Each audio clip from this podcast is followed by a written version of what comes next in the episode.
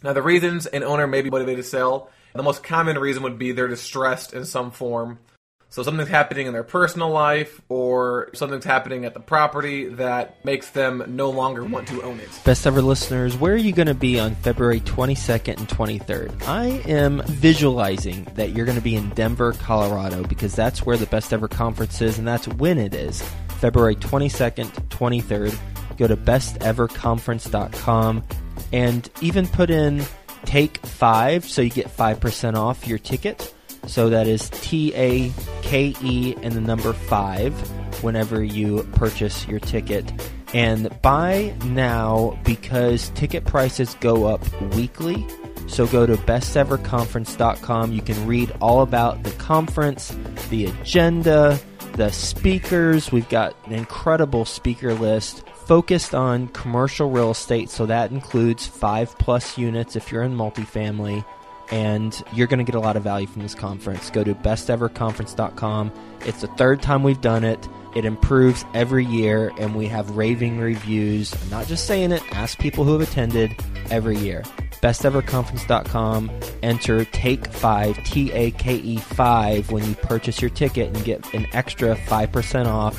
Ticket price is going up weekly, so get it today. There needed to be a resource on apartment syndication that not only talked about each aspect of the syndication process, but how to actually do each of the things and go into it in detail. And we thought, hey, why not make it free too? That's why we launched Syndication School, and Theo Hicks will go through a particular aspect of apartment syndication on today's episode and get into the details of how to do that particular thing. Enjoy this episode, and for more on apartment syndication and how to do things, go to apartmentsyndication.com, or to learn more about the Apartment Syndication School, go to syndicationschool.com so you can listen to all the previous episodes. Hi, best ever listeners. Welcome back to another episode of the Syndication School series, a free resource focused on the how-tos of apartment syndications. As always, I'm your host, Theo Hicks.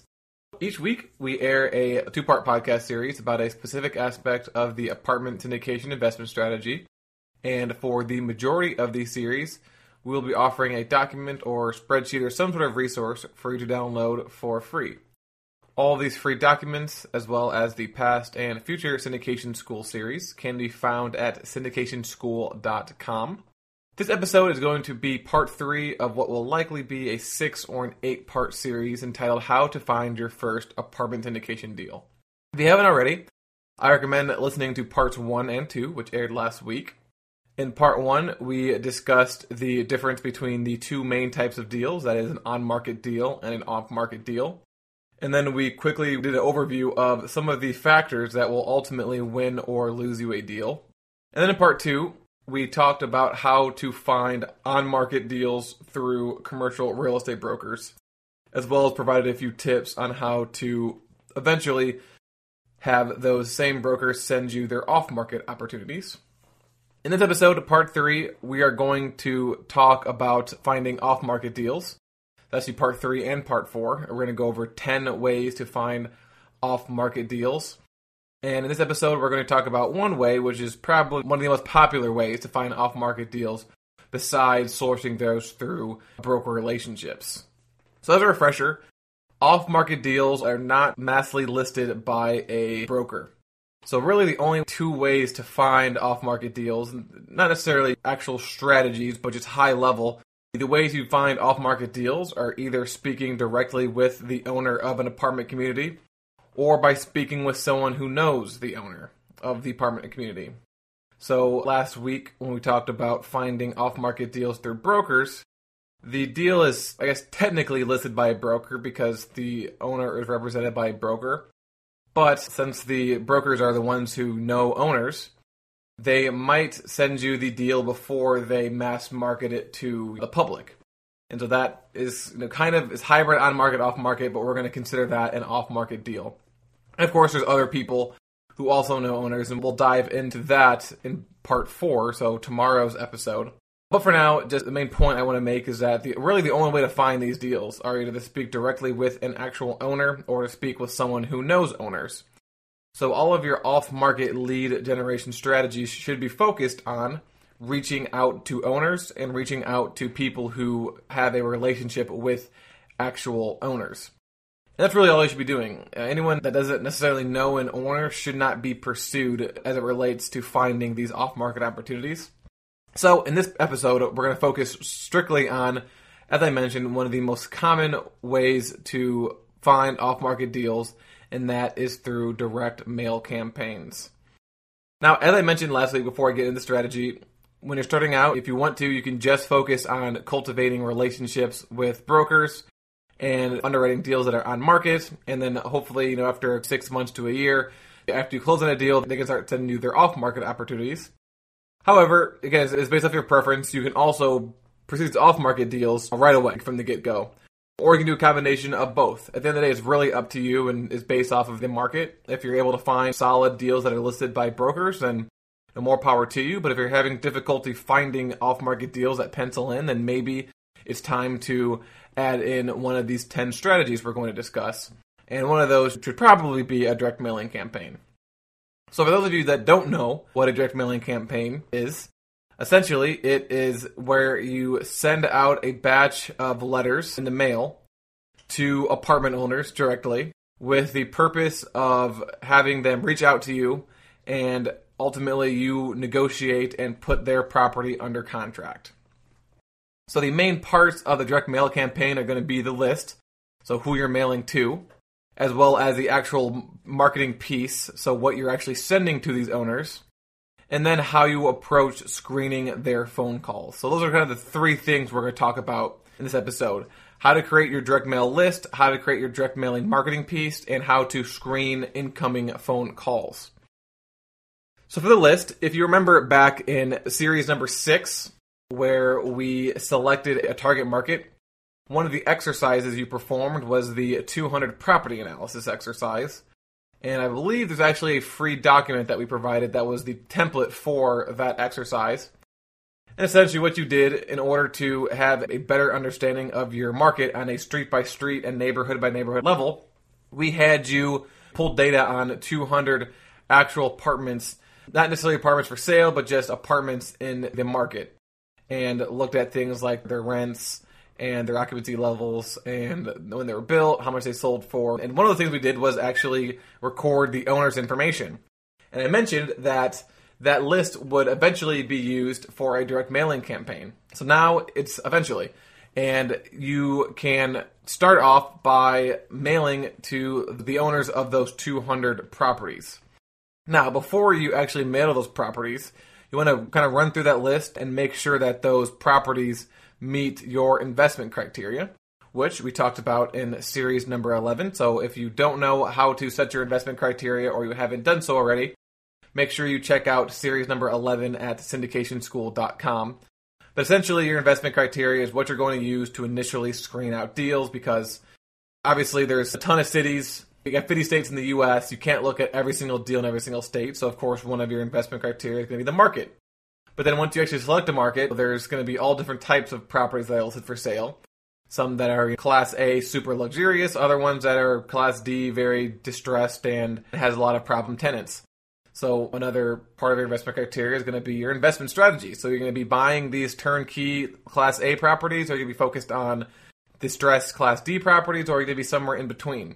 So things like that are what you're going to want to use to screen out the deals as they come in from brokers, as well as use that criteria to build your list. In this case, since the list is already created, at least you've got 200 properties, you're going to want to go ahead and make sure that you screen out any of those deals that don't meet your investment criteria. Now, once you've either exhausted that list of 200 apartments, or you mailed to them in tandem with that list, you can create an additional list. You can either do it yourself, manually going on the appraisal or auditor websites and pulling owner information on properties. But that's going to be a little bit difficult depending on where you live, because you're not going to be able to easily screen out the properties, because you're either going to have to manually go through each individual property, which is going to take you forever to do, or you'll be able to download a list, which is ideal. Hopefully they let you download a list. If that's the case, then it'll be a little bit easier to screen out some deals, but it's not going to be perfect because the data that the appraisal or auditor site holds is not going to be comprehensive, which is why a lot of people who do direct mailing campaigns will build a list using some sort of online service who specializes in building these types of lists. Examples of such sources are things like ListSource, direct mail tools, open letter marketing. So those are three websites that you can go to and you can essentially input your investment criteria and it will build you a list of all the properties that meet your investment criteria, including the owner's name and address. And for most of these websites, you can actually send out your direct mailing campaigns through them. So you can create your letter and the type of letter, the envelope, frequency, and then go ahead and pay them to do that for you. Another option is to get a comprehensive full list of the apartments in your market from a local title company or from your real estate broker. I know for me, I have a very solid relationship with a realtor in Cincinnati who sends out direct mailing campaigns on my behalf for free, and she sends them to whatever property I want. So at the time, I was looking at fourplexes, so I was just sending them out to fourplexes, but if I went back to her and said, hey, can you start sending them out to 100-unit apartment owners? It would just be a couple of clicks in her MLS system, and she'll be able to send those out. Not every broker is going to do this for you. I had a personal relationship with this person for multiple years before I even asked that, but that's just another option. And it's actually going to be the cheapest option because you won't have to pay for the realtor, or the broker will pay for that. But your best bet is either going to be to manually create the list if your market's auditor or appraisal site allows you to download a list that has enough information that allows you to, one, screen out any deals that don't meet your investment criteria, and two, obtain the owner name and the actual address. Now, sometimes the owners of a large apartment is going to be an LLC. And if that's the case, in order to determine who the owner of that LLC is, you can go to the Secretary of State website and look up that LLC. And again, depending on the state, you might have to do a couple of extra steps, but at maximum, you'll have to find the articles of organization and the person's name and address, and maybe even their phone number will be included on that document. Now, the types of properties that you want to mail to, in addition to ones that meet your investment criteria, in order to maximize your conversion rate, will be to reach out to owners who are motivated to sell for one reason or another. Now, the reasons an owner may be motivated to sell, the most common reason would be they're distressed in some form. So something's happening in their personal life or something's happening at the property that makes them no longer want to own it because it's too much of a hassle. And if you find them at the right moment, they may be motivated enough to sell you their property off market. Other reasons why they might be motivated to sell that aren't distressed is maybe they're at the end of their business plan. So if you're going to do the value-add investment strategy, then most likely you're going to have a defined hold period. So maybe the plan is to buy the property, stabilize it by the 2-year mark, and then hold on to it for 5 years in total and then sell. So if, for example, you are a value-add investor, maybe you'll buy a property from someone who is a distressed investor. So they buy a super distressed property, they turn it around after 5 years, and then they sell it to a value-add investor who does extra renovations and increases the NOI even more. Also, they might have implemented a different business plan. Maybe they bought a property that you added value to, but they just bought it and cash flowed it.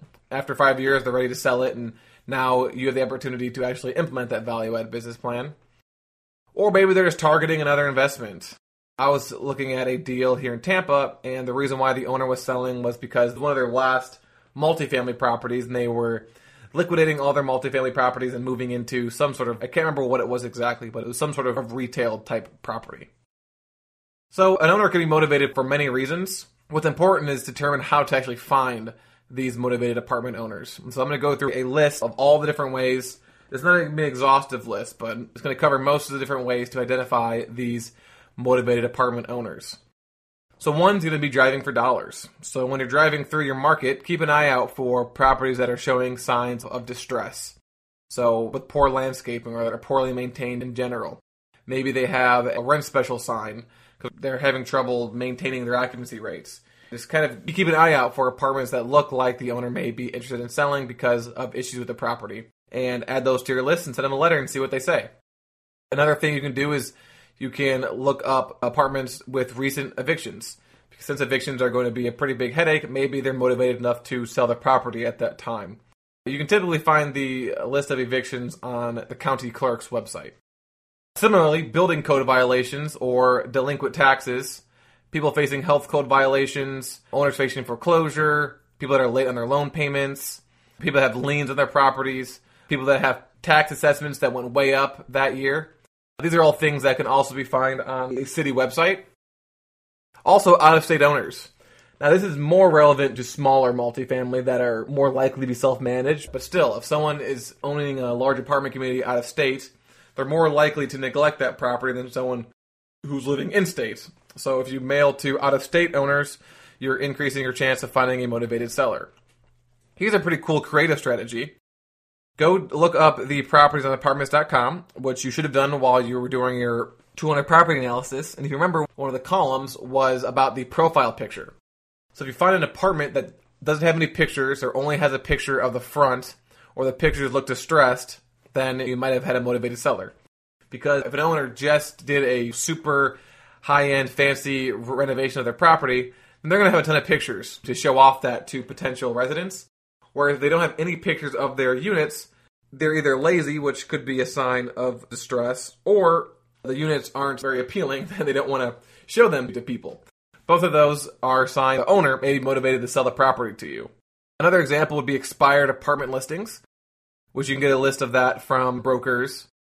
Also, you want to look at properties that are likely owned without debt. So these are properties that were maybe bought over 30 years ago, or on certain of these list building services like ListSource, you can specify properties that are owned free and clear. They may be motivated to sell because of the fact that they've held on to the property for a long time, and also it'll increase the chances of them accepting some sort of creative financing. So for someone who maybe lacks the passive investor capital, they want to reach out to properties that are owned free and clear so that they can get some sort of seller financing or master lease. I said owners facing foreclosure already, I believe. Section 8 approved properties are another potential motivated seller that may be sick and tired of dealing with the residents, or kind of the red tape involved with collecting rent. Or it may be an opportunity for you to go in there and change it to non-Section 8 to increase the rents. So again, there's a ton of different ways to find motivated apartments. That's just a list to kind of get your mind thinking of different ways to identify these types of opportunities. But once you have your list of motivated owners, the next step is going to be to actually send them a marketing piece. Now, as I mentioned, you can either kind of do this yourself, so literally print off a bunch of letters and put them in envelopes yourself, stamp them, write out the addresses, write out the return address, and then stuff them all into a mailbox. Or you can use one of these list building services who also will send the mailers out for you. Whichever strategy you decide on, the way to create the marketing piece isn't really going to change. So there's a lot of variables for the different ways you can make your marketing piece. You can have a different message, frequency at which you send these letters, the actual type of letter, so the type of paper, the size of the paper, the color of the paper. Same with the envelope. No envelope, or having a big envelope, small envelope, a black envelope, a white envelope, a yellow envelope. There's a ton of different variables. So one of the best ways to kind of maximize your direct mailing campaign is to A/B test these different variables.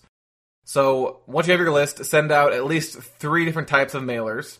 So maybe one's a postcard, maybe one's a handwritten letter, and then maybe one typed up letter. And send those out in equal amount. So if you've got 1,000 different names, send out 333 of each letter. And then make sure over the next few months you record the response rate as well as the conversion rate of each of those letters. Now here are 2 examples of what the actual message on the letter can say, and these have been used by actual apartment investors to find off-market deals. And when I read these, you'll tell the difference between the two, and which one you should use will be based off of your current experience and background. So template number 1 would be, Dear recipient name, I am the acquisition coordinator for ABC Company. Our portfolio consists of over 1,000 apartment units, all acquired within the last 10 months. With one of our principals based in your market, we are looking to expand to this area. We are familiar with your apartment complex, ABC Apartments, and we would like to discuss purchasing this property. Please reach out if you would like to discuss further. My email is and my cell phone number is sincerely Theo.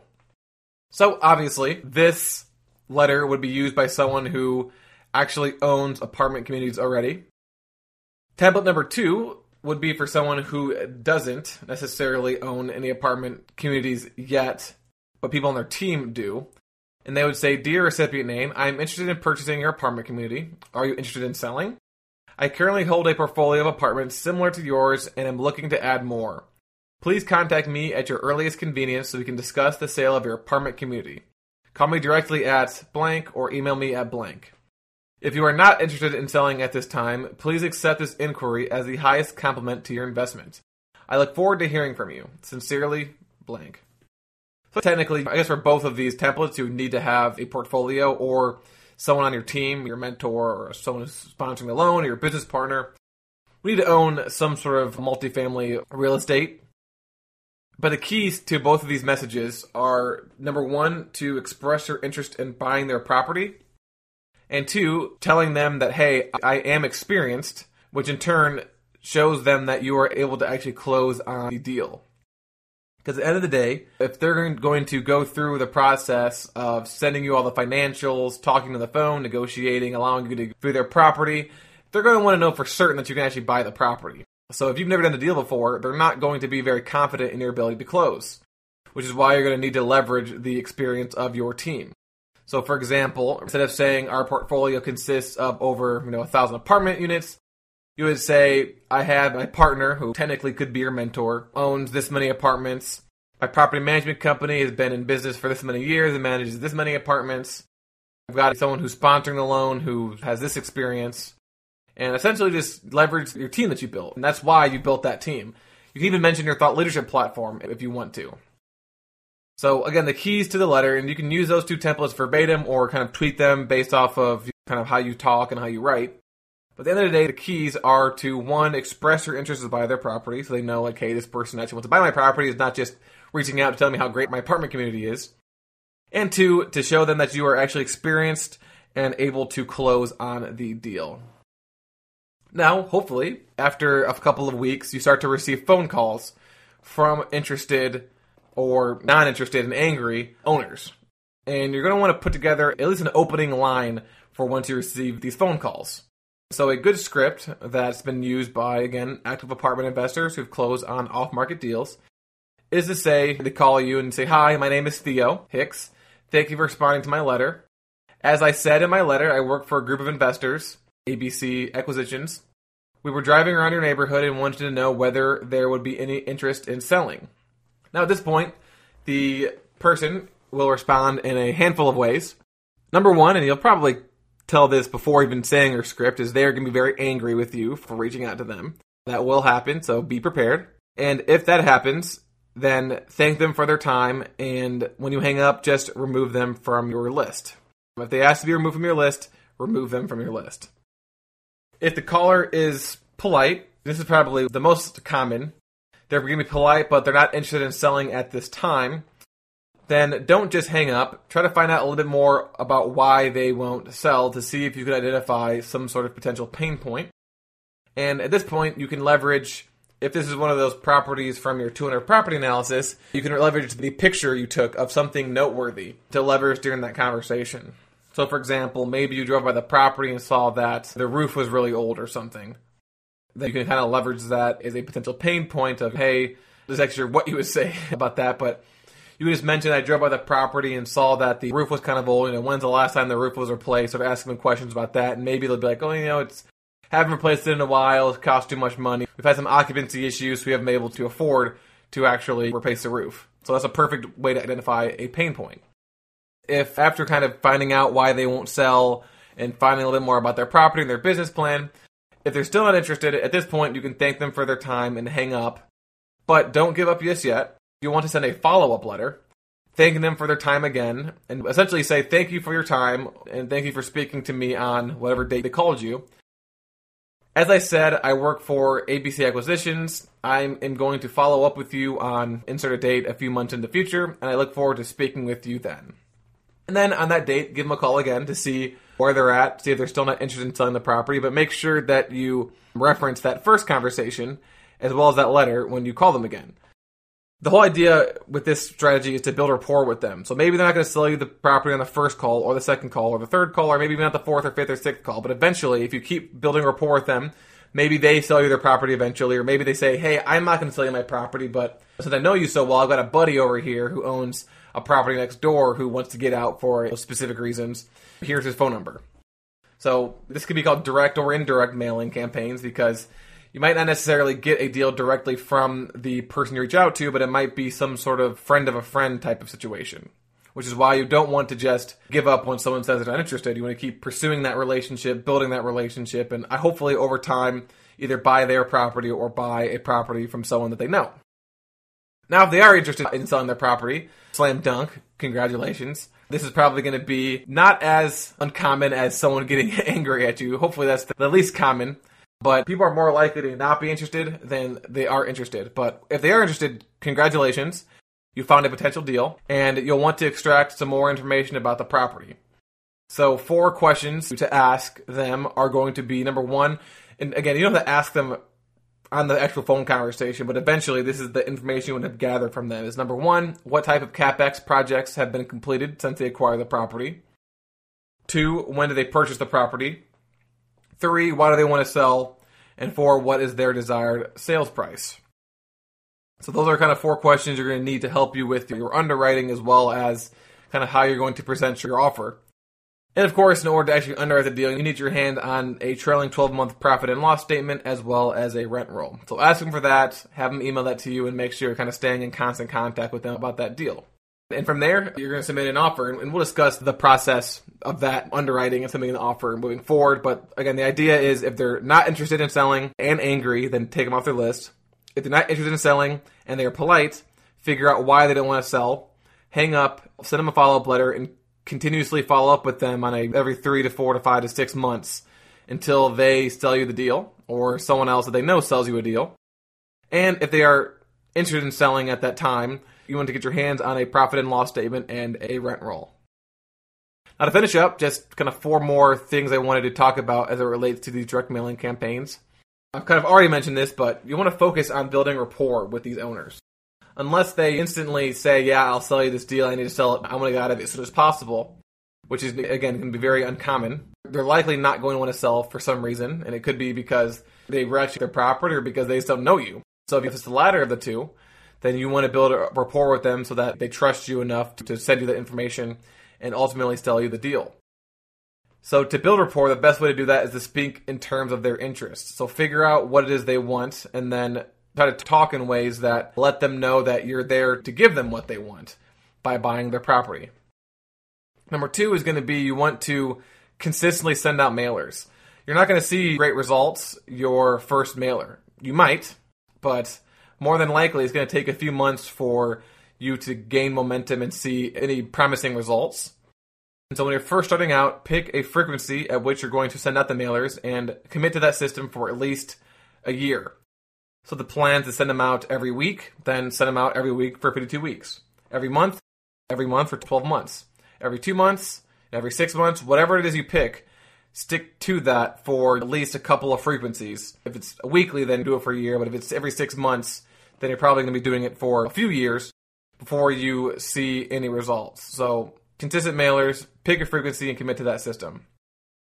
Number 3, and this is kind of like a creative twist on the direct mailer, is if you're finding that a lot of owners are either not responding or a lot of people are calling up saying they're not interested in selling at this time, then a tweak on the mailer is instead of asking to buy their property, invite them to your meetup group. So we talked about that already in a previous series about a meetup group being a part of your thought leadership platform.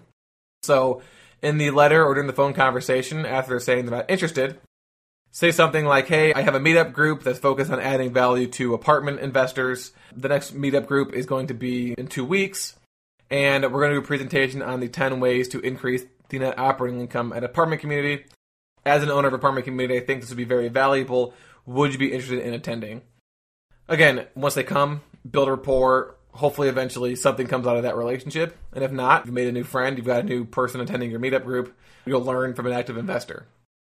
And then kind of like overall, the last thing I wanted to say is that this entire thing is going to be an iterative process. So you're going to try things out. Maybe they work perfectly the first time, but more than likely, there are going to be some issues.